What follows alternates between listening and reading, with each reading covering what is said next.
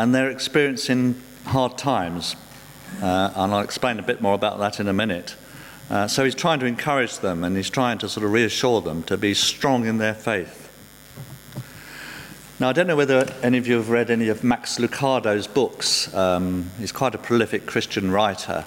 And if you've read the book uh, Six Hours One Friday, then there in that book, Max Lucado tells the story of how he and his boat survived a hurricane storm. And he survived that storm because previously he'd had some advice from an old experienced seaman who said, Look, when you take your boat out, always make sure you've got four anchors on board the boat. And he said, if you find yourself in a storm, then drop an anchor off each corner of the boat and then pray that the anchors hold. And Max survived that storm, but he says he learnt an important lesson that all of us need an anchor that will hold during the storms of life. And that anchor is the, our faith. In the book of Hebrews, chapter 6, verse 19, it says this We have this hope as an anchor for the soul, firm and secure. It enters the inner sanctuary behind the curtain. Of course, that's a reference to the fact that none of us, none of us can enter into the presence of God except through the saving grace of Jesus. Now, we used to sing the song, didn't we? we? Don't sing it so much these days, but this old hymn, Will Your Anchor Hold in the Storms of Life? When the clouds unfold their wings of strife, when the strong tides lift and the cables strain, will your anchor drift or firm remain? And the chorus goes on. We have an anchor that keeps the soul steadfast and sure. That's the Boys Brigade motto. While the billows roll. Fastened to the rock which cannot move, grounded firm and deep in the Saviour's love. The question is, what have you put your faith in? And where do we find faith that's strong enough to make it through the storms of life? Well, in our Bible passage, Peter knew how important faith is, and he gives us a great picture of faith a faith that we can anchor deep with, a faith that will hold us during those storms of life. So, when Peter was writing his letter, times were changing for the early Christians. At first, the ruling Roman government largely ignored them, uh, but as the numbers of these new Christians grew, the government got more concerned. And so they imposed more constrictions, more attempts at oppression and suppression, um, and all sorts of things happened to make life uncomfortable for those Christians living in that part of the world. So here Peter is writing to a people who are finding it increasingly more difficult to live out their faith. In this country, I guess we have it all pretty easy, don't we? I mean, it's fairly easy being a Christian. But also, we have to live, find a way to live out our faith without compromise. I, we live at a time at the moment, worrying times, aren't they? Living through a global pandemic of a killer disease, and we don't know how things are going to turn out. But Peter helps us gain some insight into how to live an authentic, Christ centered faith in the midst of some pretty difficult times. And incidentally, if you want to read, if you like seafaring stories, then you can't do any better than looking up the Acts chapter 27. There's a real blockbuster of an adventure story there where Paul is being shipped on board a prison ship, meant to be taken to Rome, but all sorts of things happen. And you, have got to read it when you've got your, some spare time. Acts 27. Go home and read the whole chapter. It's a real roller coaster, Indiana Jones style of uh, adventure. Anyway, that's a bit of a digression. So the question is not if we have faith, because, I mean, everyone has faith. Even an atheist has a faith. He has a faith that he believes that through his rational reasoning, he's removed the possibility of God. He has faith, I guess, in his intellectual ability. Uh, but others have faith in their own personal abilities, their skills, uh, perhaps their connections, uh, friends and family. Everyone has faith to some extent. The question is, where is your faith anchored? Because sooner or later the storms of life will begin to blow, and then the question becomes will the anchor of faith hold?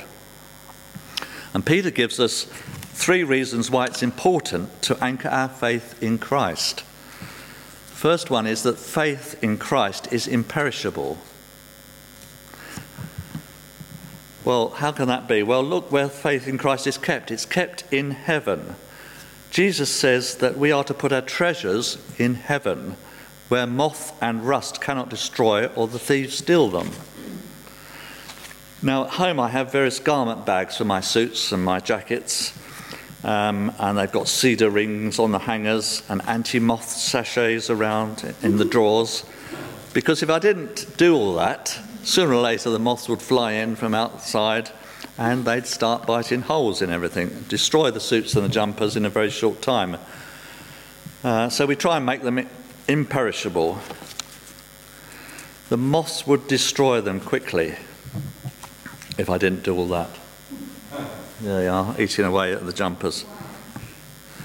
As for cars, well, I guess modern cars, they don't tend to rust very much, do they? But I remember a time when sooner or later a car would develop rust.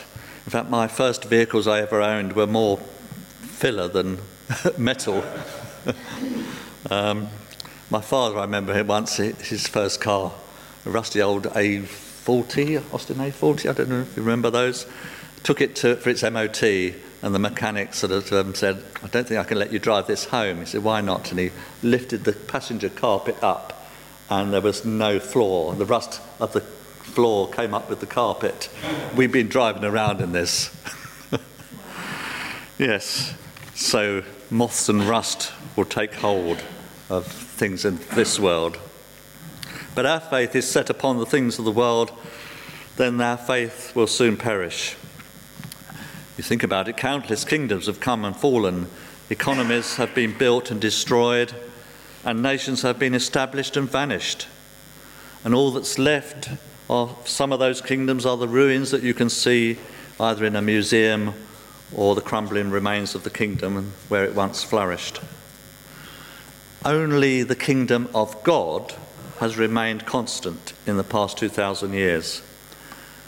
Our faith is to be set in heaven and not in the things of this world. The second point that Peter makes is our faith will be uncorrupted. Now, I guess you've probably heard the phrase um, absolute power corrupts absolutely. It's a statement which indicates our sinful nature. And history is full of leaders who start off with the best of intentions, don't they? But sooner or later, pride, ego, other flaws get in the way. And if we place our faith in a leader, it's but a matter of time before the corruptible nature of the individual is revealed. I mean, we've seen it in our own politicians, seen it in uh, politicians from other countries. But Christ has no sin, and our faith is in the power of God. God has absolute power, it is uncorrupted. There's no pride or ego in the power of Christ. And in the scope of eternity, Jesus is the only person who has absolute power. But on, not only that, he's the only person for whom absolute power has not corrupted. Our faith can only be incorruptible when it's placed in Christ. And the third point that Peter makes is our faith in Christ is unfading. Now, I know a lot of people who are what I would call faddy people. They sort of jump onto the latest trend, the latest idea, and then about six months down the line, uh, they jump onto something else new. And to some extent, we all do it, don't we? Um, I guess if we need an example, just dig out your old photos, have a look at them, look at your hairstyles, look at your clothes you wore, um, look at the tone of the culture. How have things changed in the last 20 or 30 years? So we all do it to some extent. But Jesus is the same yesterday, today, and forever. And the faith we have now will see us through the last days. It's a tested faith. Our faith must be anchored in the timeless nature of Christ. Peter found a tested faith is valuable, revealing, and centered on love. It's valuable, and here Peter uses a great illustration point the goldsmith. Now, a goldsmith would melt down the, the gold until it becomes a liquid. All the impurities then rise to the surface, and the goldsmith either scrapes them off or pours them off to allow the metal, and then allows the metal to cool. He then goes back, repeats the whole process again and again until all the impurities have been taken out and you're left with pure gold. Peter says that our faith is like gold. As it's tested, it will bring the impurities to the surface. And when the impurities are removed, our faith becomes more valuable. Incidentally, I looked up the price of a gold bullion bar. If you've got a spare 542,000 roughly, it changes by the day, of course, the price of gold. Uh, you can buy yourself a gold bullion bar. I don't have such wealth to do that. So, gold is the standard, isn't it, by which we define value. We say things like, um, well, it's worth its weight in gold, or he's the golden boy, or this is the golden age. Our jewellery is made of gold. And in Peter's world and in ours, gold was considered one of the most valuable things in a person could have.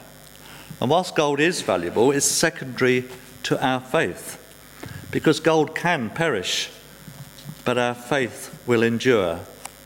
A faith in Jesus Christ will carry us through this life and even into the world to come. A faith in the death, burial, and resurrection of God's only Son is far more valuable than gold. It's something eternal, not something that can be destroyed. Peter mentioned it's also revealing.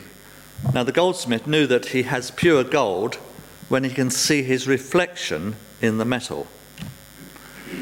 Our faith should reflect Jesus and reveal him to a world.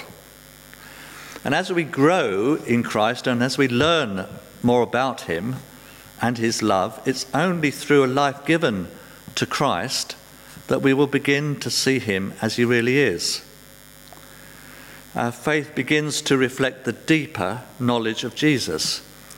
Our lives will begin to change. When you and I live differently because our faith is growing, those around us will see a difference. Quite literally, your life begins to reflect the image of Christ.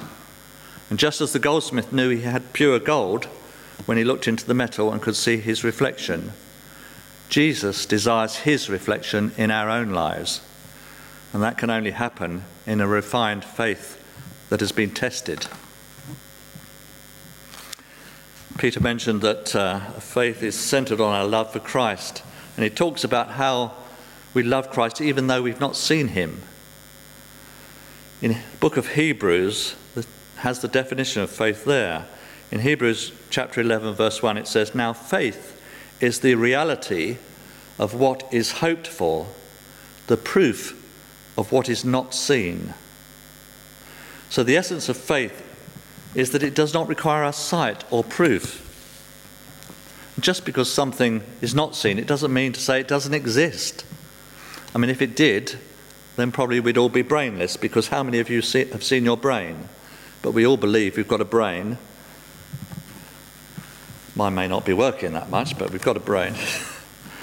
Peter says, The real faith is loving a Christ you have never seen, but still know exists. Peter went, mentioned also the prophets of the Old Testament. He said, The prophets of the Old Testament found that their faith in God was able to hold. God spoke to the prophets and told them that the Messiah was coming he gave them a hope that the one who could deliver them was on his way. And Peter points out that true faith is only, not only tied into the prophets, but it's the fulfillment of those prophecies because there's faith and suffering in the crucifixion of Jesus. Christianity is the only religion which cannot reinvent itself. All other religions are built out of a philosophy, thoughts. But Christ- Christianity is based on fact.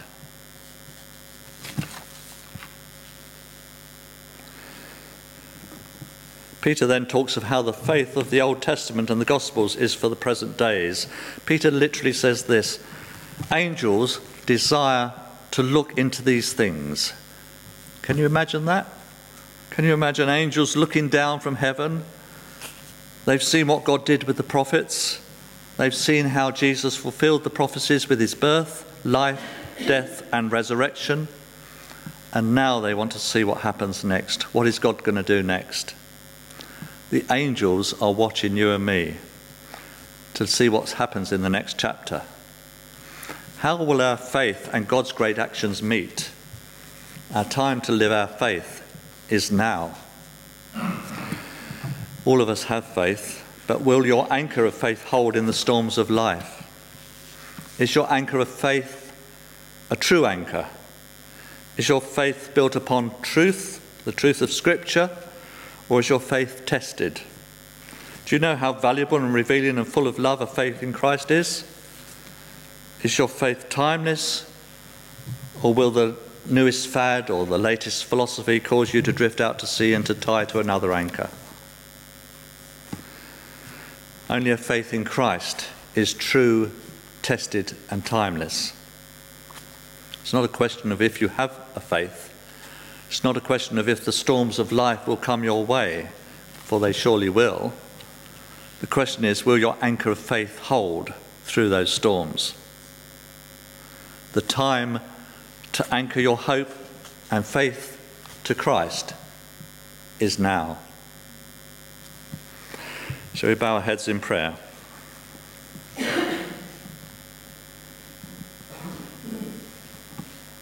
Lord, we thank you that you are the God of the impossible. You can do anything. Lord, give us courage in our faith to trust in your ability and not our own. Teach us to see difficulties, difficulties in our lives from your perspective. Help us to focus on you and your power. Help us not to fear, but to trust you in those difficult situations. Help us not to be of little faith, but to, instead to be of strong in our walk of faith, declaring your ability to fulfill your promises to us. So, Lord, we pray that you will give us confidence to know that you will fight for us, each one of us, and win the battles in our lives we acknowledge that you are mighty, you are powerful, you are righteous, and you are true. In you, Lord, we put our trust. Amen. We're going to sing again. Our last song is My Hope is Built on Nothing Less.